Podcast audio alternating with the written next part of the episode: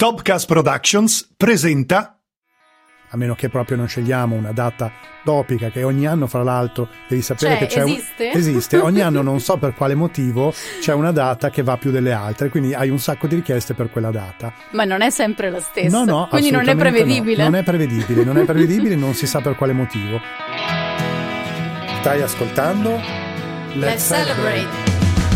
Il podcast di Tabata Caldironi e Angelo Garini dedicato a matrimoni, feste ed eventi magici. una produzione in collaborazione con Hey G è uno stile di vita. Benvenuti, bentrovati, ciao Angelo! ciao Tabato un piacere averti qua con me Che bello essere qua insieme per la prima stagione di Let's Celebrate. Ci dedicheremo in particolare al mondo del wedding, sfrutteremo le tue preziosissime competenze e ci racconterai tutto quello che c'è da sapere in merito al matrimonio. Sarà un grande piacere farlo e ancora di più un piacere iniziare questo viaggio insieme ai nostri ascoltatori in questo posto che a me è molto caro, che è la mia casa di famiglia sul Lago Maggiore, Villa Garini Bianchetti. Esatto, appunto, siamo sulle sponde del Lago Maggiore, stiamo benissimo, qua tu hai organizzato tantissimi meravigliosi matrimoni, anche se non è ovviamente l'unica location dove tu lavori, perché da tutto il mondo ti cercano, specialmente per organizzare matrimoni in Italia, ma anche all'estero. Sì, devo dirti che la fortuna di fare questo lavoro, una delle fortune di fare questo lavoro è quella di poter lavorare nei posti più belli del mondo. Eh. Soprattutto l'Italia, io sai che dico sempre di essere orgogliosamente italiano Mhm. e quindi sono contento di far vedere ai miei futuri sposi posti sempre più belli, sempre più particolari, di cui l'Italia è ricchissima. Questo che è la mia casa è un posto di cui sono un po' geloso, organizziamo qualche matrimonio anche qua, ma soprattutto cerco di lavorare un po' dappertutto e qualche volta anche all'estero. Ecco, allora facciamo che io a questo punto ho detto sì. Ok, io ho un'amica che ci sta ascoltando, un amico che ci sta ascoltando. Abbiamo detto sì. Allora, prima cosa cosa si fa? Beh, la prima cosa da fare naturalmente è chiamarmi, prendere un appuntamento con me che sono il perfetto organizzatore di matrimoni, soprattutto se sei stata tu quella ad Eh aver sì, detto eh. sì.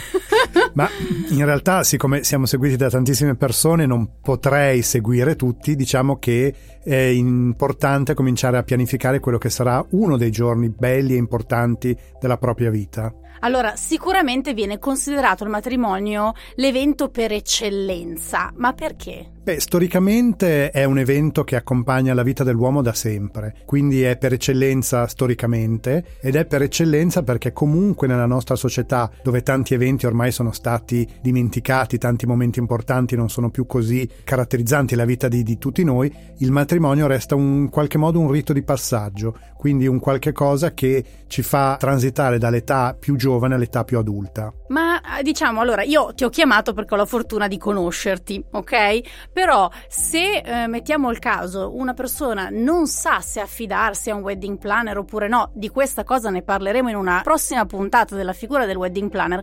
Comunque, quali sono più o meno le tempistiche da rispettare? Cioè, ci vuole veramente un anno almeno per organizzare un matrimonio? Allora, diciamo che non ci vuole un anno di lavoro pieno, dipende Mhm. da quanto tempo dedichiamo a quell'organizzazione, soprattutto se non abbiamo con noi un organizzatore o un'organizzatrice che ci possono dare una mano. La prima cosa da fare è cercare la location. Mhm. E quindi magari per quello un anno è un tempo giusto per cominciare a muoversi, perché considerando che normalmente ci si vuole sposare nei mesi estivi, quindi comunque nei mesi più caldi, diciamo dalla fine della primavera all'inizio dell'autunno, generalmente di sabato e i sabati sono solo quattro in ogni mese, le possibilità non sono tantissime. È vero che le location sono molte, ma ci sono alcune che sono molto richieste e soprattutto per gli sposi non va bene qualunque location. È importante che abbia comunque un significato particolare, che sia anche solo estetico, ma deve averlo. Quindi un anno prima magari si può cominciare a dare un'occhiata in quella zona dove si è scelto di sposarsi e questo un anno prima. Questo tra l'altro diventa a volte difficilissimo perché ci sono alcune location molto ambite che eh, richiedono anche due anni di, diciamo, di anticipo per fissare la data prescelta. Ma ipotizziamo che la data mh, ci potrebbe essere un giorno libero di martedì, di mercoledì, giovedì. Cosa vuole? Qu- Quali sono le regole? Cosa vuole il Galateo da questo punto di vista? Beh, allora a questo punto ti posso dire che in realtà una volta il giorno per i matrimoni era il giovedì. Mhm. I matrimoni eleganti erano di mattina e il giovedì, mai il sabato sabato, assolutamente mai la domenica. Mm-hmm. Quindi il sabato è diventato di moda un po' in questi ultimi anni. Quindi direi che la scelta di un giorno della settimana può essere vantaggiosa per tante ragioni.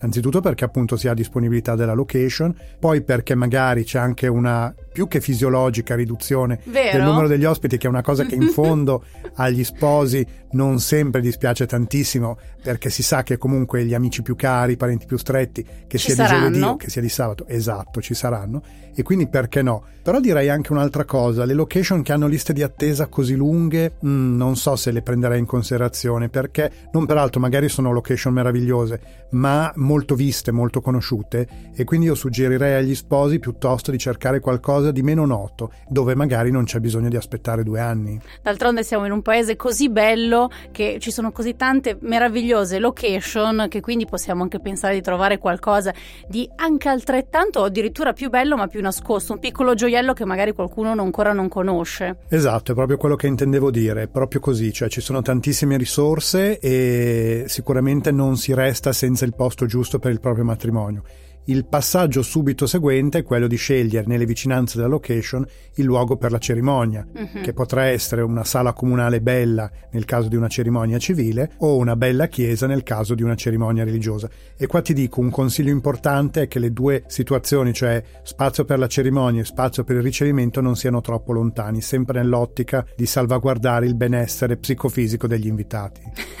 che se no arriveranno stremati poi al ricevimento. Allora Angelo, abbiamo trovato la location, ok? Abbiamo deciso che giorno sposarci, però adesso quali sono gli altri step, le tempistiche da seguire? Ecco, diciamo che da questo momento in poi un anno è uno spazio veramente, uno spazio temporale veramente abbondante, per cui una volta che abbiamo fissato data, luogo e della cerimonia e del ricevimento, possiamo in qualche modo rilassarci e possiamo iniziare a pensare a tutti gli aspetti più belli del matrimonio. Allora, abbiamo ancora da fare qualche fatica, che Mm. è quella di trovare i nostri partner, cioè quelli che saranno i fornitori ai quali ci appoggeremo. Ok. E per questo, secondo me, possiamo muoverci otto mesi prima, anche perché Mhm. non è come la location che non può ospitare più di un evento alla volta. Se ci rivolgiamo a un ottimo catering, sicuramente può seguire più di un evento, quindi a meno che proprio non scegliamo una data topica, che ogni anno, fra l'altro, devi sapere Cioè, che c'è un- esiste? esiste. Ogni anno, non so per quale motivo, c'è una data che va più delle altre, quindi hai un sacco di richieste per quella data. Ma non è sempre la stessa. No, no, Quindi non è assolutamente no. prevedibile. Non è prevedibile, non è prevedibile, non si sa per quale motivo.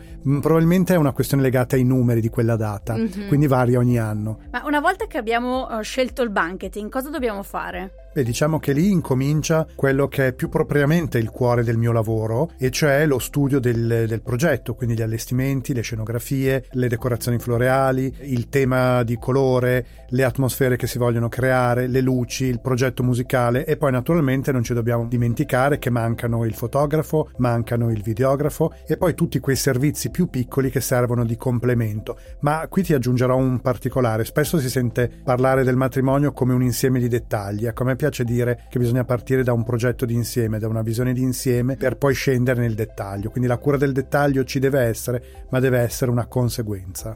Ecco, si sceglie di solito la location in base al numero degli ospiti, però ho sentito dire di alcuni sposi che invece hanno eh, scelto il numero di invitati in base alla capienza della location, perché si erano innamorati proprio di quella location lì. Sì, esatto, può sembrare strano, ma in realtà a volte succede. Ci sono location molto particolari, molto esclusive, molto ricercate, che però per varie ragioni, magari perché sono dei monumenti particolari, sono dei siti artistici, anche archeologici a volte, Mhm. consentono un numero di ospiti molto limitato e chi vuole sposarsi lì è disposto anche a ridurre la lista dei propri invitati pur di non rinunciare a quel luogo. Ma quando vanno spediti gli inviti? Allora, diciamo che da Galateo si dovrebbero mandare un mese prima. Mhm. Oggi si tende ad anticipare la spedizione degli inviti perché per ragioni varie, come dicevamo, i matrimoni sono tutti concentrati un po' nello stesso periodo Mhm. e quindi in qualche modo ci sono magari persone che ricevono più inviti per Eh la sì. stessa data e quindi bisogna fare un po' una corsa ad accalappiarsi quelli che sono gli invitati L'ospite. più, più importanti, quelli che ci sono più cari, ovviamente che in ogni caso obbligatoriamente farebbero la scelta Mhm. di eh, scegliere il nostro matrimonio. Per cui diciamo che una media giusta, un tempo giusto è due mesi, un mese e mezzo, due mesi prima. Se poi ci sposiamo a settembre, Mm. non consideriamo il mese d'agosto e Esatto. quindi anche alla fine di giugno possono partire gli inviti. Questo soprattutto poi può variare nel caso in cui la provenienza degli ospiti sia da fuori. Esatto, se abbiamo ospiti internazionali bisogna forse allungare un po' i tempi. Esattamente, per questo esiste il Save the Date, che è mm-hmm. una abitudine che abbiamo importato un po' dai paesi anglosassoni, che è quella di mandare una comunicazione anche 6-8 mesi prima, 8 mesi prima diciamo che di solito è l'ideale, soprattutto mm-hmm. per persone che devono venire da molto lontano, e quindi con il Save the Date si comunica che in quella data ci sarà un evento da mettere in agenda che sarà il matrimonio. Quindi i, i dettagli seguiranno poi, ma l'ospite sa che può essere coinvolto in quel matrimonio per quella data e comincia ad organizzare il proprio viaggio. E allora save the date anche per Let's Celebrate, perché ahimè, eh, Angelo, dobbiamo salutarci, è finita la prima puntata di questo podcast, dobbiamo abbandonare Villa Garrinica Bianchetti solo per questo tour che faremo in giro per l'Italia e quindi vi diamo appuntamento alle prossime puntate. Quindi mi raccomando, non perdetevi il prossimo appuntamento, vi aspettiamo con noi alla prossima puntata di Let's, Let's Celebrate. Celebrate. Il podcast di Tabata Caldironi e Angelo Garini, dedicato a matrimoni, feste ed eventi magici. Una produzione in collaborazione con Hey G, è uno stile di vita. Let's Celebrate è un podcast prodotto da Topcast Productions. Le registrazioni sono a cura di Max Lotti il montaggio e la sonorizzazione di Stefano Tumiati.